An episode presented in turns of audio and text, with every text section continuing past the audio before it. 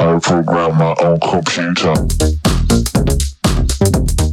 Καλώς ήρθατε στο podcast του Marathon VC, όπου φιλοξενούμε νέους επιχειρηματίες, μηχανικούς και επιστήμονες και συζητάμε για νέες τεχνολογίες και επιχειρηματικά μοντέλα. Είμαι ο οικοδεσπότης σας, Παναγιώτης Παπαδόπουλος.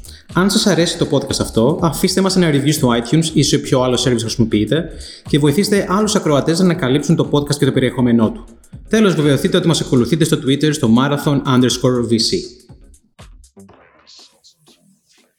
Καλημέρα και καλησπέρα σε όλους τους φίλους του podcast του Marathon VC.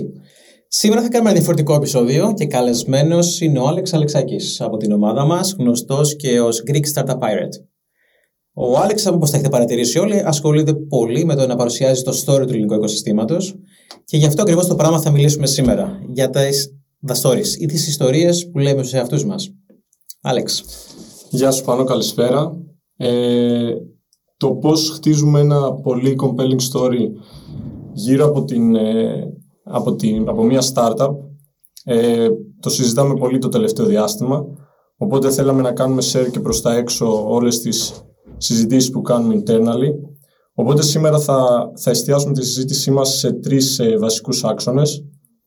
Πρώτα απ' όλα τι σημαίνει, ε, τι σημαίνει ένα strong narrative για μια startup, ποια είναι τα, τα χαρακτηριστικά της μιας ιστορίας που μπορεί να γίνει attractive σε επενδυτές, εργαζόμενους, πελάτες, media και άλλους εξωτερικούς παρατηρητές. Ε, γιατί είναι σημαντικό ένας founder να χτίσει ένα strong narrative για τη startup του και να αναφερθούμε και σε κάποια παραδείγματα που, που πιστεύουμε ότι αξίζει να, ε, να μοιραστούμε προς τα έξω. Λοιπόν, ας ξεκινήσουμε λέγοντας ότι τα πάντα είναι πωλήσεις Έτσι, πρέπει να πουλήσεις την εταιρεία σου στους co-founders σου, Μάλλον στον εαυτό σου πρώτα. Να σταματήσω οτιδήποτε κάνω, γιατί αυτό που έχω σκεφτεί είναι αρκετά δυνατό. Στην ουσία, πουλάς τον εαυτό σου γιατί να, θυσι... να θυσιάσω ό,τι άλλο κάνω και να ασχοληθώ με αυτό το αντικείμενο. Πρέπει να το πουλήσεις μετά στους co-founders σου, στους πρώτους σου employees, στους επενδυτές που θα σε στηρίξουν, στους πρώτους υπαλλήλους σου και σε όποιους άλλους stakeholders θα έχεις στο μέλλον. Άρα, τι θα πει πωλήσει, ιστορία. Ακόμα και όταν πουλάς ένα προϊόν, πουλάς μια ιστορία το πώς κάποιος θα το χρησιμοποιήσει για να γίνει επιτυχημένος. Οπότε όλα είναι ιστορίες. Και νομίζω είναι αυτό που κάνει, διαφοροποιεί τουλάχιστον τις startups αυτή τη στιγμή στο πώς σηκώνουν χρήματα. Γιατί όπως θα έχετε δει πολύ και στο χρηματιστήριο, ακόμα τα multiples που βλέπουμε ή και στις startups, μπορεί να δείτε πλέον να είναι ο κανόνας εταιρείες να σηκώνουν 200 φορές τις πωλήσεις τους. Γιατί σηκώνουν 200 φορές τις πωλήσεις τους, Γιατί έχουν μια φανταστική ιστορία να πούνε σε αυτούς που την ακούνε την ιστορία και την αγοράζουν. Ε, νομίζω στο, στο core μιας πολύ δυνατής ιστορίας όπως λες είναι τρεις άξονες. Είναι πρώτα απ' όλα το ποιο είναι το πρόβλημα το οποίο λύνει μια startup γιατί το πρόβλημα αυτό είναι αρκετά μεγάλο οπότε αξίζει να λυθεί από κάποιον. Μετά ποια είναι η λύση που φέρνει η startup στο τραπέζι και τέλος γιατί ε, αυτή η ομάδα, αυτοί οι founders είναι οι κατάλληλοι για να λύσουν αυτό το πρόβλημα και αφού ε, βάλουμε όλα αυτά τα τρία συστατικά μέσα, είναι πολύ σημαντικό αυτό να επικοινωνείτε με τον ίδιο τρόπο σε όλους και να επικοινωνείτε συνεχώς. Όπως είπες λοιπόν στους ε, επενδυτές, στους εργαζόμενους, στους πιθανούς ε, εργαζόμενους, ε, στους πελάτες, στα media και γενικότερα σε οποιονδήποτε άλλο βρίσκεται έξω από την startup και μπορεί να, να ενδιαφέρεται. Ναι, αυτό που είπες είναι αρκετά σημαντικό. Δεν είναι μόνο να φτιάξεις την καλή ιστορία, αλλά είναι και τα mechanics. Δηλαδή, πρέπει να επαναλαμβάνεις την ιστορία συνέχεια. Συνέχεια. Πρέπει να λε το πράγμα μέχρι να ησυχάσει τον εαυτό σου. Ε, εγώ πάντως, σαν έτσι ξυπνάκια Έλληνα, όταν πήγα π.χ. στη Splunk, άκουγα με κάθε τρίμηνο που μιλάγανε οι executives να λένε την ίδια ιστορία. Και έλεγες, εντάξει, τα ακούσαμε. Πάλι τα ίδια θα ακούμε. Σαν εξυπνάκια τα ξέρουμε όλα και βαριόμαστε να ακούμε τα ίδια πράγματα. Κάθε άλλο παραισχύει αυτό, έτσι. Καταρχήν, σε κάθε quarterly meeting που κάναμε υπήρχαν συν 200-300 συνεργαζόμενοι. Αυτοί δεν τα είχαν ακούσει. Μπορεί στο δικό μου μυαλό είχαν τυπωθεί, αλλά αυτοί δεν τα είχαν ακούσει. Μετά, προφανώς, κάθε μηχανικός, κάθε πολιτής κάνει interact με άλλους πελάτες. Είναι αρκετά σημαντικό να μπορούν να μεταφέρουν ακριβώς την ίδια ιστορία που έχουν οι executives φτιάξει στο μυαλό τους σε όλους τους εξωτερικούς ε, καταναλωτές της πληροφορίας. Ε, οπότε είναι αρκετά σημαντικό η ιστορία σου να έχει δύο πράγματα. Να είναι σαφήνεια, να έχεις σαφήνεια, να είναι μικρή, ίσω δεν θυμάσαι, και να την επαναλαμβάνεις συνέχεια μέχρι να τυπωθεί στα μυαλά όλων. Έτσι. Είναι κλασικό πρόβλημα με τους founders είναι ότι στο δικό τους μυαλό μπορεί να έχει αποκρισταλωθεί. αλλά δεν κάνουν την προσπάθεια αυτή να το ποτίσουν στο μυαλό των άλλων ανθρώπων. Το γεγονός ότι στο δικό μου μυαλό, επειδή προφανώς ξυπνάω και κοιμάμαι με αυτό, έχει τυπωθεί, δεν σημαίνει ότι οι άλλοι τι έχουν καταναλώσει. Έχουμε άπειρα ερεθίσματα κάθε μέρα, άπειρα media και προφανώς, αν ακούσω μια, μια ιστορία από μία εταιρεία μια φορά, θα την έχω ξεχάσει το επόμενο πεντάλεπτο. Γι' αυτό χρειάζεται αρκετή προσπάθεια έτσι αυτό το σαφές μήνυμα να κατανοηθεί πολλές φορές. Και προφανώς θα πρέπει να δοκιμάσεις και αρκετά μηνύματα μέχρι να καταλήξεις στο ένα που δουλεύει, έτσι. Και πάνω σε αυτό που λες, ένα πολύ καλό παράδειγμα είναι αυτό που είχε πει ο Alex Danko του Shopify. Ότι κάθε founder, η δουλειά του ή ένα πολύ σημαντικό μέρος της δουλειάς του είναι world building. Δηλαδή χτίζεις έναν κόσμο που πρέπει να έχει ένα πολύ ισχυρό story ώστε όλοι όσοι ε, αλληλεπιδρούν με αυτόν τον κόσμο, οι επενδυτές σου, οι πελάτες σου, ε, οι εργαζόμενοι σου, τα media, οποιοδήποτε άλλος να μπορεί να μην χρειάζεται εσύ να είσαι part of every interaction, ε, ώστε, ώστε όλοι αυτοί οι actors να μπορούν να επαναλαμβάνουν, ας το πούμε, αυτό το, αυτό το story προς τα έξω, να το λένε ξανά και ξανά, να κάνουν propagate το μήνυμα που έχεις πει εσύ αρχικά. Είναι πολύ ε, rang a bell αυτό που, αυτό που είπες. Στο, στο, στο ταξίδι σου με την Backsense, είχε στο μυαλό σας κάποιο story εξ αρχής; Πώς κάνατε craft ένα narrative, πώς το βγάζατε αυτό προς τα έξω; Δεν νομίζω ότι είχαμε. Έτσι. Και γι' αυτό ίσως να πήγαμε και πάρα πολύ μακριά. Ε, αλλά στην πορεία ανακαλύψαμε διάφορα πράγματα το πώς θα φτιάχναμε ένα καλύτερο story και νομίζω ότι λίγο πριν την εξαγορά του είχα κάνει perfect πλέον. Δηλαδή, αρχικά μιλάγαμε για bug reporting, για, για crashing. Και εδώ νομίζω υπάρχει ένα αρκετά σημαντικό κομμάτι που τουλάχιστον από εκεί έμαθα είναι ότι το πρώτο σου μήνυμα με το τελικό σου δεν έχει καμία νόημα. Επίσης, αν ξέρεις το τελικό σου μήνυμα που θα βρίσκει σε τέσσερα χρόνια, δεν δουλεύει αυτό απαραίτητα τώρα. Οπότε στην αρχή τι πουλάγαμε αξίνες σε όσους ψάχνουν για χρυσάφι. Δηλαδή, crash reporting για όσους γράφανε εφαρμογές Android και iOS, που τότε δεν υπήρχε τίποτε και που σκάγανε συνέχεια γιατί ήταν πολύ early στα λειτουργικά συστήματα. Οπότε πουλάγε ένα εργαλείο, μια αντιβίωση σε ανθρώπους με πολύ συγκεκριμένα προβλήματα. Όσο θέλεις να μεγαλώσεις όμως, δεν μπορούσε να πουλάς crash reporting. Καταρχήν είχε ένα αρνητικό connotation, έτσι crash reporting. Ε, και με πληρώνεις όσο πιο πολλά προβλήματα έχει η εφαρμογή σου. Ε, αυτό που κάναμε στην πορεία ήταν να αρχίσουμε να μιλάμε πιο πολύ για την ποιότητα της εφαρμογής. Και όλοι θέλουν να αγοράσουν ένα safety belt. Θέλουν να ξέρουν ότι έχουν καλή ποιότητα, όχι ότι έχουν πολλά λάθη. Έτσι. Οπότε γυρίζεις στην ιστορία στο κεφάλι της, you invert it, και αντί να λες ότι πλήρωσέ με για να σου λέω πόσα λάθη έχεις, πλήρωσέ με για να σου λέω πόσο καλή είναι η εφαρμογή σου συνέχεια. Και οι εταιρείες που ακολούθησαν τον Baxter, οι οποίες σηκώσαν αρκετά εκατομμύρια σε venture capital κλπ. κλπ άρχισαν να μιλάνε για quality scoring, ε, για quality assurance, για quality index της εφαρμογής της, παρά για crashes. Εμείς το είχαμε κάνει προς το τέλος, αλλά ήταν η στιγμή που ξεγοραστήκαμε. Οπότε μετά, ενώ είχαμε ξεγοραστεί, πλέον άρχισαμε να μιλάμε ακριβώς με το ίδιο story ε, για digital experiences. Και το digital experience και να κάνω και να μετρήσω πόσο καλό είναι το digital experience είναι κάτι που, που, που αγόραζε κάποιος μέχρι το C-level executive. Οπότε βλέπεις όλες τι εταιρείες ότι στην αρχή πουλάς κάτι πολύ συγκεκριμένο που είναι σχετικά νη και όσο μεγαλώνεις την ιστορία σου, τόσο πιο πολύ πουλάς πιο ψηλά. Παράδειγμα, ξέρω εγώ μια από τις εταιρείες με στο Hack the Box, έτσι. Ε, λέμε pen testing labs. Δηλαδή μπαίνεις για να μάθεις να κάνεις hacking, έτσι. Όμως τώρα που πουλάνε σε μεγάλες εταιρείες, δεν θέλουν να πουλήσουν pen testing training, δηλαδή να μάθεις να κάνεις hacking. Καταρχήν, κανείς δεν θέλει να αγοράσει τίποτα. Ε, έτσι. Άρα, γιατί να αγοράσω, γιατί να αγοράσω training. Οι όλοι οι άνθρωποι μου αυτή τη στιγμή κάνουν 15 πράγματα, δεν προλαβαίνουν. Γιατί να μου πουλήσεις τώρα εσύ που θα, πρέπει να αφιερώσουν 4-5 ώρες, 6, 10, 20, 30, 40 για να κάνουν training. Ποιο, δεν τους πουλάς αυτό το story. Τι τους πουλάς; Τους πουλάς cyber security preparedness. Δηλαδή, τι θα πει αυτό, ότι αν οι άνθρωποι σου ασχοληθούν με τα courses και τα labs που έχω φτιάξει, θα καταλάβουν καλύτερα τι θα πει security, θα πει τρύπες στο security και θα κάνουν τι πράγματα.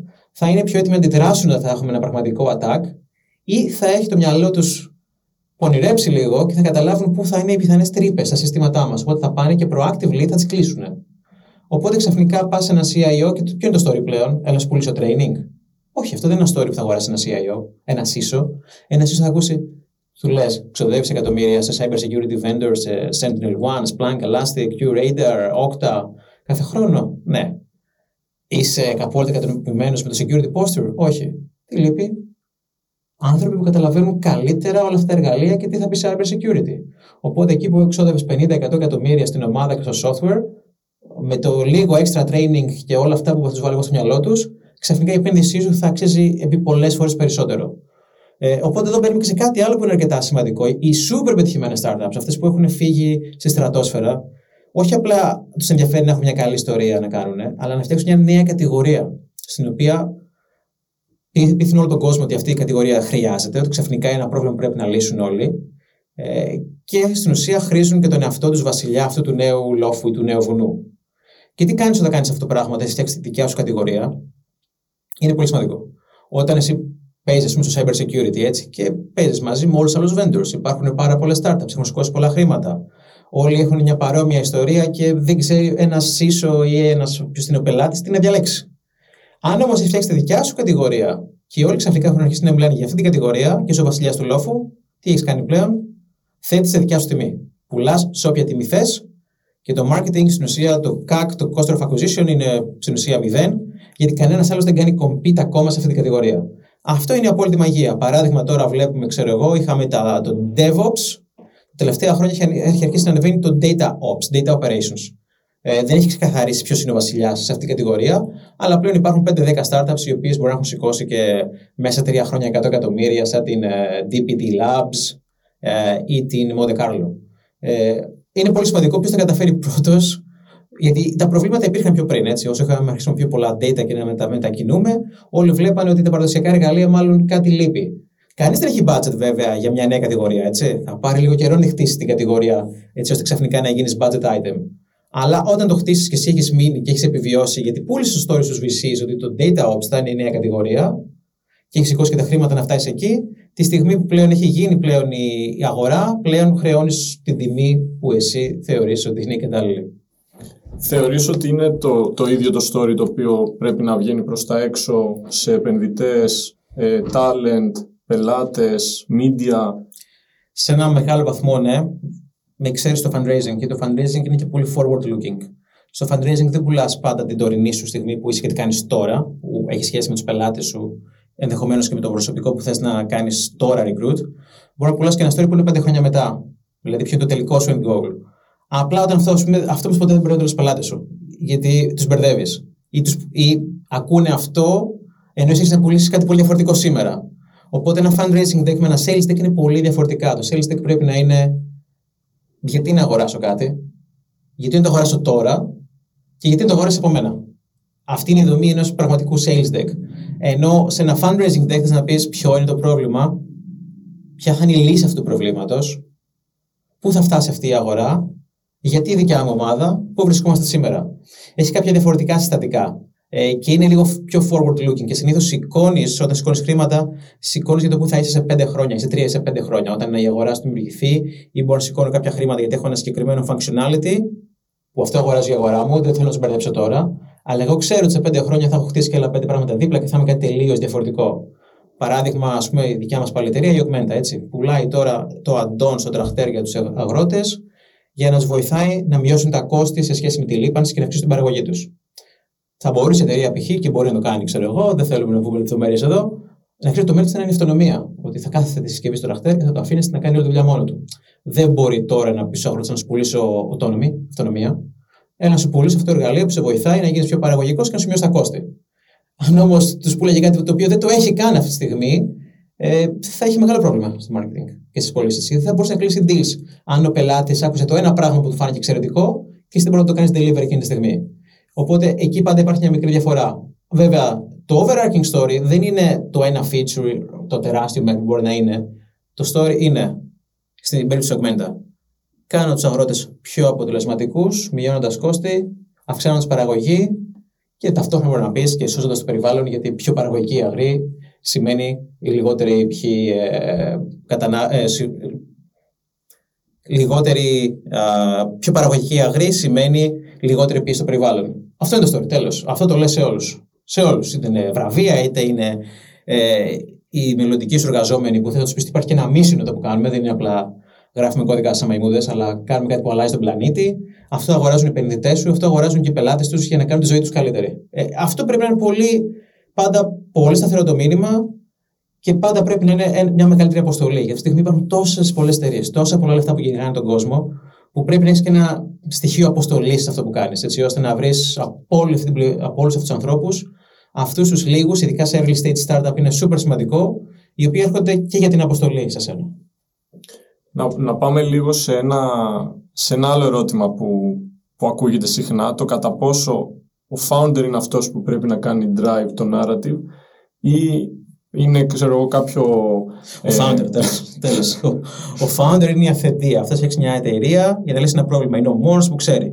Τώρα, αν θα πας σε ένα agency ή κάτι άλλο για να σου αλλάξει δύο-τρεις λέξεις ή να σου αλλάξει το logo και το χρώμα, αυτό είναι το θέμα. Αλλά μια εταιρεία στην αρχή είναι προσωποπαγής. Είναι οι founders της και αυτή είναι η αυθεντία του, του χώρου. Βέβαια, εδώ μπορούμε να υπάρχουν πολλές εταιρείες. Υπάρχουν πολλές εταιρείες που φτιάχνουν απλά για να βγάλουν χρήματα. Και όπως λέει ο Τίμο Ράιλι, μοιάζουν πιο πολύ ε, με παρα... και, και οι επενδυτές τους με παραγωγούς του Hollywood, που κάποιοι έχουν δύο-τρία keywords και φτιάχνουν μια εταιρεία που είναι σε μια ταινία στην ουσία και χρηματοδοτούμε τις ταινίες για να κοροϊδευόμαστε. Αυτοί όμως το μέσο που κάνουν τεράστια διαφορά είναι οι άνθρωποι οι οποίοι έρχονται από ένα industry το οποίο έχουν δει ότι κάτι εκεί δεν δουλεύει όπως θα μπορούσε ιδανικά να δουλεύει και κάποιοι άνθρωποι δεν μπορούν να κοιμηθούν γιατί εκεί έχουν δει ότι πρέπει να υπάρχει μια λύση. Ε, αυτοί οι άνθρωποι είναι που θα το φτιάξουν και νομίζω ότι είναι αυτοί που πρέπει να βρουν την ιστορία. Προφανώς θα μιλήσουμε με πολλούς ανθρώπους, θα ακούσουν διαφορετικές συμβουλές μέχρι να φτιαχτεί αυτή η σωστή ιστορία. Αλλά στην ουσία, μέχρι ένα σημείο, ο founder είναι αυτός που στην ουσία είναι η αυθεντία της λύσης. Θέλω να ακούσω ότι από το founder να μου πει πώς θα πάει η εταιρεία μου, που είμαι ο πελάτης πελάτης από το Α στο Β. Έτσι. Και στο τέλος, κανείς μεγάλος εταιρικό πελάτης, μιλώντας τουλάχιστον για B2B, δεν θέλει να αγοράσει ένα προϊόν. Δεν είναι ο σκοπός να αγοράσω ένα προϊόν. Ο σκοπός μου είναι ότι είμαι σε μια κατάσταση Α και σε έξι μήνες, ένα χρόνο, σε δύο μέρες θέλω να πάω στην κατάσταση Β. Και πείτε μου πώς εσείς, σαν world experts, θα με βοηθήσετε να πάω στο Β. Αυτό πρέπει να πουλάς. Και πέρα από αυτό, ε, ο founder έχει πλέον όλο και περισσότερο τη δυνατότητα να πηγαίνει direct στο κοινό του για να ε, λέει και να ξαναλέει ποιο είναι το, το story της εταιρείας. Πλέον υπάρχουν τόσα blogs, ε, μέσα από το Twitter, podcast, ε, clubhouse, οτιδήποτε. Μπορεί πλέον ο founder να πηγαίνει direct στο κοινό του, είτε αυτό είναι πιθανοί πελάτες, είτε αυτό είναι πιθανοί νέοι εργαζόμενοι και να κάνει reiterate ξανά και ξανά το narrative. Ωραία, πολύ σημαντικό αυτό που είπες. Ε, εδώ βλέπουμε έτσι και μια μεγάλη διαφορά του π.χ. του Αμερικάνου founder με τον Έλληνα ή τον Ιταλό, όπου οι δεύτεροι δεν το κάνουν. Ένα, δεν αντιλαμβάνονται τη δύναμη της ιστορίας. Προσπαθούν να κάνουν τρεις πωλήσεις παραπάνω και να πούνε σε κάποιον επενδυτή, ορίστε, συν 300 χιλιάρικα revenue. Ο Αμερικάνος founder αυτή τη στιγμή, φίλοι και φίλοι μου, σηκώνει με 300 φορές revenue valuation. Το πρώην αφεντικό μου στο Splunk έχει κάνει εταιρεία που λέγεται Cribble.io και με περίπου 8 εκατομμύρια revenue σήκωσε στα 1,3. Ποιος Έλληνας founder έχει κάνει αυτό, κανείς. Γιατί; Γιατί ο Clint ξέρει να μιλήσει ακριβώς με το λεξιλόγιο του industry, data observability pipelines, ξέρει ακριβώς ποιους θα προσλάβει για, για να κάνει το επιτρία που έκανε αυτή τη χρονιά και το επιτρία την επόμενη χρονιά και ξέρει ακριβώς γιατί αυτό που κάνει θα επηρεάσει το όλο industry στο οποίο βρίσκεται. Όταν είσαι το σωστό λεξιλόγιο και στα σωστά κανάλια, το οποίο θα κάνει attract σωστό ταλέντο, μπορείς να σηκώσεις 300 φορές πωλήσεις. Αν όμως δεν έχεις φτιάξει όλη αυτή την ιστορία, δεν χρησιμοποιεί σωστό λεξιλόγιο. Κάθε, κάθε industry δικά του λεξιλόγια, έτσι. Που έχουμε δει πολλές actec εταιρείες οι οποίες δεν ξέρουν μιλού στου αγρότες, γιατί δεν ήταν αγρότες ποτέ τους. Αντίστοιχα και στο cyber security, κάποιοι που ήταν τελείως άσχετοι και ήταν φως και μπήκανε, ή στο crypto. Είναι πολύ σημαντικό να μπορείς να μιλήσεις ακριβώς με τη σωστή ορολογία που περιμένει ένα stakeholder και να φτιάξεις ένα απλό μήνυμα που δείχνει ότι είσαι πάνω σε κάτι πολύ μεγάλο. όποια αυτή τη στιγμή μπορούν να ελέγχουν το narrative, ελέγχουν και τις αγορές. Δες, ας πούμε, Elon Musk. Ξέρεις πώ να μιλήσεις στον μικρό retail investor, με crypto, με memes, με όλα αυτά τα πράγματα, έτσι. Δείτε, ας πούμε, την Cloudflare. σω είναι η πιο ακριβή εταιρεία στο χρηματιστήριο αυτή τη στιγμή. Έχει φτάσει ε, η αξία της να είναι τύπου 90 φορές πωλήσεις, γιατί φτιάχνει προϊόντα συνέχεια, έχει συνέχεια releases έχει έναν πολύ vocal founder, ο οποίος λέει: Θέλουμε να γίνουμε η τέταρτη independent cloud εταιρεία και φτιάχνουν όλα τα προϊόντα τα οποία έχουν και adoption ε, και πάνε προς τα εκεί. Αντίστοιχα, π.χ. στην περίπτωση της Cisco, δεν ξέρουμε καν ποιος είναι ο CEO. Έτσι. Δεν ξέρω. Εγώ που ασχολούμαι με τεχνολογία δεν, δεν ξέρω. Και δεν ξέρω καν τι ιστορία έχουν. Γιατί έχουν προφανώς και ένα πολύ μεγάλο legacy business και δεν μπορούν να βρουν αυτή την ιστορία που είναι απλή, coherent και forward looking. Γιατί έχουν υποστηρίξει και τόσο legacy. Αντίστοιχο τρομερό story turnaround ήταν η Microsoft open source και cloud.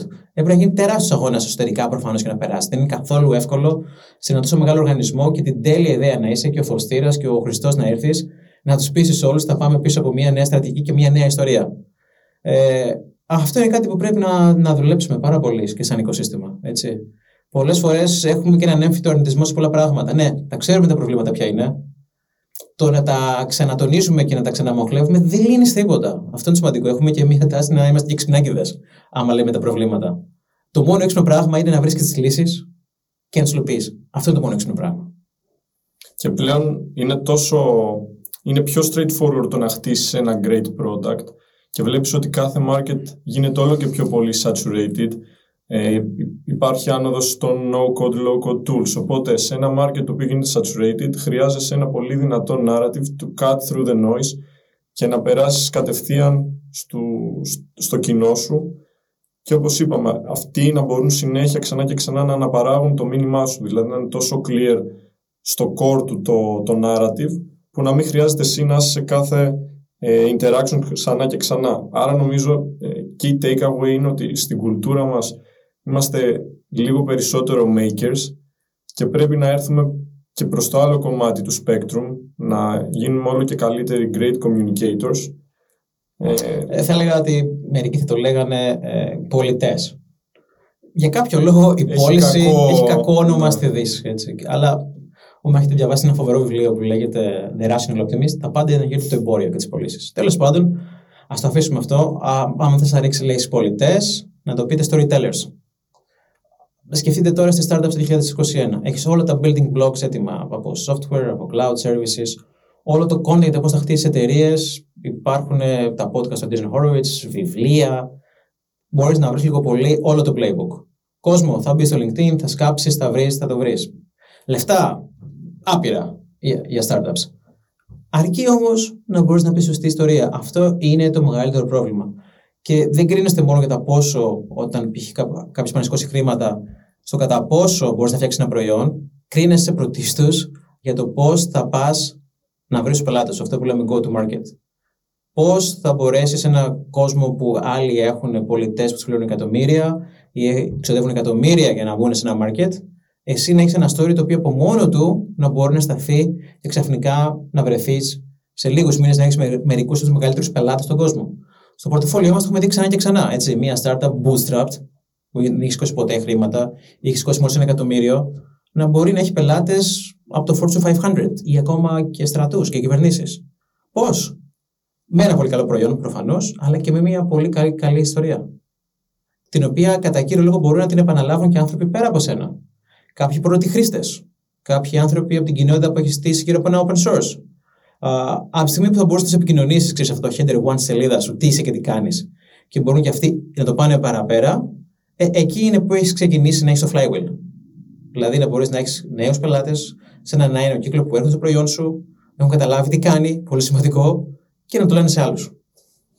Και στο core του, ε, νομίζω αυτό έχει τα εξής χαρακτηριστικά να πούμε πάλι είναι ποιο είναι το πρόβλημα και γιατί είναι large enough και χρειάζεται να λυθεί. Ποια είναι η λύση που φέρνει η ομάδα στο πρόβλημα αυτό, με ποιον τρόπο δηλαδή όλο αυτό το τεράστιο πρόβλημα η startup το κάνει άντρες και γιατί η ομάδα αυτή, γιατί αυτοί οι founders από όλους αυτούς εκεί έξω είναι κατάλληλοι για να λύσουν αυτό το πρόβλημα. Κάνοντας λοιπόν αυτή την άσκηση, μετά μπορείς όλο αυτό το μήνυμα να το κάνεις propagate στο, στα landing pages σου, στο pitch deck, στα sales deck, ε, στο, στα press releases, στον τρόπο που επικοινωνείς προς τα έξω. Νομίζω αυτή, αυτή η άσκηση είναι στο core του ε, ενός πολύ strong ε, storytelling. Ναι, και είναι ok πολλές φορές να ξέρεις στην αρχή σου ξεκινάς με κάτι πολύ εξειδικευμένο για ένα πολύ συγκεκριμένο κοινό. Αλλά όσο μεγαλώνεις, ε, γίνεται ίσως κάτι πιο generic, κάτι πιο mission driven. Σκεφτείτε το Stripe, ας πούμε, στην αρχή ήταν ε, πάρε μια debit card, χρειάζεται μια debit card σε 5 δευτερόλεπτα. Για τον χρήστη ή κάνει το integrate στο δικό σου software stack σε 10 λεπτά. Αυτή τη στιγμή όμως λένε increasing the GDP of the internet. Πολύ απλό το καταλαβαίνουν όλοι. Έτσι, οποιοδήποτε θα ήταν π.χ. στέλεχος για να πάει να δουλέψει Stripe, το καταλαβαίνει και καταλαβαίνει και ποια είναι η αποστολή της εταιρείας να κάνουμε τις πληρωμές στο Ιντερνετ πιο εύκολες. Τέλος. Αυτό είναι, δεν έχει κάτι άλλο. Ε, και βγαίνουν πλέον και οι founders συνέχεια το λένε ξανά και ξανά στο Twitter. Και σε θα τα αγοράσουν μετά. Θα τα αγοράσουν οι underwriters όταν κάνουν το IPO της, θα τα αγοράσουν όλα τα mutual funds και οι μικροεπενδυτές που θα πάνε να αγοράσουν τη μετοχή της και θα πάει το Stripe στο 1 τρίλιον 6 μήνες μετά το IPO της. Ε, βλέπετε ότι μια ιστορία αυτή από πάρα, πάρα πολύ νωρίς. Δηλαδή, έχω δει εταιρείες οι οποίες όταν έχουν μπει Series B, Series C και έχουν μπει οι τύποι Goldman Sachs, ξεκινάνε να τους φτιάχνουν και τα stories, το, το προφίλ του founders, τα Forbes δεξιά-αριστερά. Μην πιστεύετε τίποτα από όλα αυτά, είναι όλα PR ασκήσεις. Ε, πόσο τάδε που ξεκίνησε από εκεί κατάφερε να κάνει το Β και τι καλός που είναι τύπος και είναι ένας τύπος που τον εμπιστευόσουν. Γιατί προφανώς όταν σκέφτεται ότι θα, boost, θα μπει στο χρηματιστήριο η εταιρεία αυτή, πρέπει να έχει γίνει μια αντιληπτή περσόνα αυτός ο άνθρωπος. Ακόμα είναι αρκετά, όπως είπαμε, ανθρωποπαγή οι startups. Έτσι. Οπότε πρέπει να χτιστεί και ιστορία γύρω από τον άνθρωπο και τους ανθρώπους της εταιρείας, ότι είναι άνθρωποι εμπιστοσύνης, είναι άνθρωποι που θέλουν να χτίσουν κάτι πολύ μεγάλο. Και μιλώντας τώρα για fundraising και PR, ένα άλλο θέμα προφανώς είναι το fundraising. Τα νέα ότι έχει κάνει fundraising δεν είναι και ιδιαίτερα σημαντικά στη ζωή σου, αλλά τουλάχιστον είναι μια αφορμή για να πεις την ιστορία σου, έτσι, ότι υπάρχεις. Και εδώ έχουμε δει ε, αρκετά όχι ιδιαίτερα ενθαρρυντικά νέα, γιατί δεν γίνεται σωστά crafted αυτή η ιστορία. Οπότε πάμε να δούμε μερικά τα προβληματάκια που βλέπουμε στα press releases ε, και πώς θα μπορούσαν να γίνουν καλύτερα. Ε, βασικό, σε κάθε καινούριο funding round είναι μια πολύ καλή ευκαιρία να βγεις προς τα έξω, να ανακοινώσεις τα νέα στο ευρύ κοινό, χρησιμοποιώντας όχι μόνο κάποια media ε, κάποια media outlets, αλλά και τα δικά σου, το δικό σου distribution channel, το οποίο είναι σημαντικό να έχεις χτίσει από πριν. Δηλαδή και τα ε, channels, τα social media channels των founders, ε, Twitter accounts, ε, LinkedIn accounts, αλλά και τα ίδια των εταιριών. Άρα χρησιμοποιείς το distribution και το δικό σου και από κάποια outlets που μπορεί να γράψουν για σένα. Που και πάλι μέσα σε αυτό το funding craze δεν είναι δεδομένο ότι κάποιος θα ασχοληθεί και θα γράψει. Και δεν λέει και πολλά πράγματα. Σήκωσε μια εταιρεία 1,5 εκατομμύριο, slow club, άλλες 50 στον πλανήτη, το κάνανε σήμερα ή μπορεί και παραπάνω. Το θέμα είναι ότι έχεις μια ευκαιρία να πεις ότι εμείς που έχουμε αυτή την ιστορία, κάποιοι άλλοι αγόρασαν αυτή την ιστορία, την εμπιστεύτηκαν, γιατί πιστεύουν ότι θα γίνει όντως κάτι τόσο μεγάλο στο μέλλον. Και μας έδωσαν αυτά τα λεφτά, έτσι ώστε εμείς να πάμε να πουλήσουμε αυτή την ιστορία σε κάποιους employees, οι οποίοι θα πούνε, hm, ενδιαφέρον.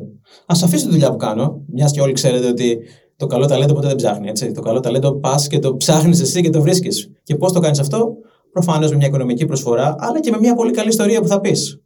Ε, είτε αυτή είναι για το προϊόν σου, είτε την υπόλοιπη ομάδα σου. Οπότε πάλι εδώ μια ιστορία θα πουλήσεις στο press release. Και είναι σημαντικό να γίνουν όλα σωστά και να βελτιωθεί και το λεξιλογιό σας. Είναι σημαντικό να έχεις φωτογραφίες των founders, γιατί όπως είπαμε, μια μικρή εταιρεία early stage δεν είναι εταιρεία είναι στην ουσία ένα στίχημα αν θα πρέπει να υπάρχει εταιρεία στο μέλλον και στην ουσία χρηματοδοτούμε τους ανθρώπους αυτούς για να τη φτιάξουν την εταιρεία. Οπότε, ποιοι είναι αυτοί οι άνθρωποι που τη φτιάξαν, έτσι; Γιατί, γιατί όπως είπαμε, γιατί είναι αυτοί οι καλύτεροι; Πρέπει να σας κάνω και visualize σαν ανθρώπους. Οπότε, πηγαίνετε σε ένα επαγγελματικό στούντιο. Είναι μια πολύ καλή ευκαιρία να φτιάξετε φωτογραφίες, τις οποίες θέλει το press, θέλει το LinkedIn, να δείτε ότι υπάρχετε σαν άνθρωποι, ότι είστε γελαστοί, ότι δίνετε μια αυτοπεποίθηση. Αρκετά σημαντικό αυτό. Αντίστοιχα, είναι μια καλή ευκαιρία να κάνετε refresh όλα τα materials που έχετε. Το site σας, τα logo σας. Ε, site. site. Πολύ σημαντικό, παιδιά.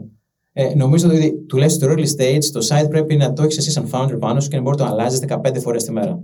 Να δοκιμάζεις μηνύματα, να αλλάζεις την ιστορία σου, να βάζεις τα νέα screenshots από το προϊόν σου αν χρειάζεται. Δεν χρειάζεται να κάνεις όλα με το χέρι. Μπορεί να κάνεις ένα webflow ή να κάνεις ένα Next.js, ό,τι σ' αρέσει. Είναι αρκετά σημαντικό το site σου, είναι η βιτρίνα σου στον κόσμο. Έτσι. Πρέπει να λέει το story σου, concise, να είναι visual, να καταλαβαίνει ότι κάνει το προϊόν σου και σε κάποιο σημείο να δω εσένα και την ομάδα σου. Ποιοι είστε εσείς, υπάρχετε; Ε, οποιοδήποτε medium δείχνει και ανθρώπινες φάτε πάντα αυξάνει το conversion rate. Έτσι, κάποιος κάνει empathize όταν βλέπει ανθρώπινα πρόσωπα. Είναι αρκετά σημαντικό στην ουσία στα πρώτα βήματα της εταιρείας να είστε εσείς οι εκπρόσωποι της εταιρείας, να είστε η εταιρεία. Έτσι. Και βλέπετε ακόμα και εταιρείες που γίνανε αρκετά μεγάλες, ήταν πάντα οι founders μοίραν όσο πιο μακριά γίνεται. Βλέπετε Amazon, Facebook ή Microsoft. Έτσι. Δεν ήταν πέντε χρόνια Bill Gates και μετά εξαφανίστηκε και ε, το τρέξει κάποιοι άλλοι. Σχεδόν ποτέ δεν έχει γίνει μια εταιρεία να γίνει πολύ μεγάλη χωρίς να είναι και πολύ visible και να είναι διακριτή από το founder της. Ε, οπότε κάντε αυτή τη δουλειά. Κάντε τη δουλειά να στήσετε το job board. Θα βγει ιστορία, θα βγουν 5 ή 5.000 άνθρωποι τη μέρα στο site σας. Πρέπει να είναι όλα τέλεια. Πρέπει το job board να λέει την ιστορία, γιατί κάποιος πρέπει να δουλέψει σε εσάς. Υπάρχει μια εταιρεία που προσλαμβάνει 5 άτομα. Sorry, την έκφραση λαχιστήκαμε. Η δίπλα προσλαμβάνει 50, η παραδίπλα 150, η άλλη 200 και η άλλη σήκωσε 300 εκατομμύρια χθες. Και προσλαμβάνει remote. Άρα, ξέρεις, δεν είναι ότι επειδή είσαι στην Ελλάδα με πέντε θέσεις εργασίας ότι κάτι έγινε. Θα έρθει κάποιος στο job και θέλει να δει, OK, okay, μια εταιρεούλα, σήκωσε 2-3 εκατομμύρια, 4, εντάξει. Τι έχει, runway 3, 2 χρόνια, μισό. OK, okay, γιατί να πάω να δουλέψω αυτούς; Γιατί έχει κάτι πολύ συγκεκριμένο που κάνει. Κάτι που ίσως εγώ να εκτιμήσω. Κάτι που να θεωρώ ότι θα αφιερώνω τι ώρες μου που θα δουλεύω και θα γράφω κώδικα ο οποίος θα σβηστεί σε δύο χρόνια πάλι να ξαναγραφτεί. Θα πρέπει να έχει πάει κάποια πράγματα στον πλανήτη, μάλλον λίγο παρακάτω. Πρέπει το job board να λέει ακριβώς αυτή την ιστορία. Γιατί το κάνουμε αυτό που κάνουμε, με ποιους το κάνουμε και πώς το κάνουμε. Οποιοδήποτε public property της εταιρείας στο ίντερνετ που είναι προσβάσιμο δημόσια, πρέπει να λέει την ιστορία σας και πρέπει να τα λέει με ένα πάρα πολύ ωραίο τρόπο. Visual, κατανοητό και με το σωστό λεξιλόγιο. Και επίσης, ε, να αφιερώνεις περισσότερο χρόνο στο να χτίσεις το δικό σου ε, distribution channel. Ένας founder ο οποίος λέει συνέχεια την ιστορία ξανά και ξανά, έχει το δικό του newsletter ας πούμε ή συχνά ποστάρει η εταιρεία καινούρια πράγματα στο blog post. Είναι ένας τέλειος τρόπος για να βγάζεις συχνά μηνύματα προς τα έξω, να χτίζεις το δικό σου distribution channel και να μην εξαρτάς από κανέναν τρίτο για να πρέπει να αναπαράγει αυτό το οποίο λες για να πάρεις περισσότερο traffic, περισσότερα eyeballs, να το δει περισσότερος κόσμος. Οπότε ξανά στο core το πώς φτιάχνεις μια πολύ attractive ιστορία και να τη λες ξανά και ξανά σε, με τον ίδιο τρόπο σε όλους αυτούς που ενδιαφέρονται εκεί έξω για την εταιρεία σου. Και η ε, ιστορία βέβαια δεν περιμένουμε κανείς να είναι τέλεια από να ξεκινήσεις. Αν όμως είσαι industry insider, κάπως την έχεις στο μυαλό σου. Θα πρέπει να δοκιμάσουμε με πολλούς ανθρώπους. Θυμάμαι ότι εμείς κάναμε fundraising για το Backsense. Ξέρω ότι είχαμε τρία ραντεβού με VCs τη μια μέρα και παίρναμε το feedback του ενός και το λέγαμε στον άλλον. Δηλαδή, είχαμε αλλάξει την ιστορία μας τρεις φορές σε μία μέρα. Νομίζω την έκανα σωστά το λίγο πριν πουληθούμε, δηλαδή έξι μήνες πριν πουληθούμε. Πολύ αργά δηλαδή. Ε, αλλά είναι και λίγο διαφορετική περίοδος προφανώς το 2011 με το 2021. Ε, οπότε και αυτό είναι ένα άλλο σημαντικό σημείο. Τριβή με ανθρώπους που είναι στο ένα industry, που το έχουν ξανακάνει. Ε, και το καλύτερο που να κάνεις σαν founder να μιλάς σε founders που είναι πολλά βήματα μετά από σένα. Ε, δεν χρειάζεται να μιλάς μόνο με την ομάδα σου, μόνο με πελάτες ή μόνο με VCs. Ή το καλύτερο feedback loop που έχει ένας founder είναι με πιο προχωρημένους, με επιτυχημένους founders. Ε, αυτό νομίζω είναι. Το λέω σε όλους τους founders που έχουμε υποστηρίξει. Πρέπει να αφιερώνεις κάθε εβδομάδα χρόνο με άλλους founders. Πέρα να χτίσει και φιλίε, γιατί προφανώς ε, όλοι περνάνε τα ίδια σκατά.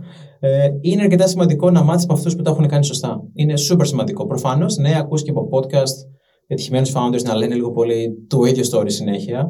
Ε, αλλά είναι και λίγο διαφορετικό πάντα. Πάντα κάποιος που είναι αρκετά βήματα πιο μπροστά. Κοιτάει λίγο με νοσταλγία αυτά τα πρώτα βήματα που είχε κάνει.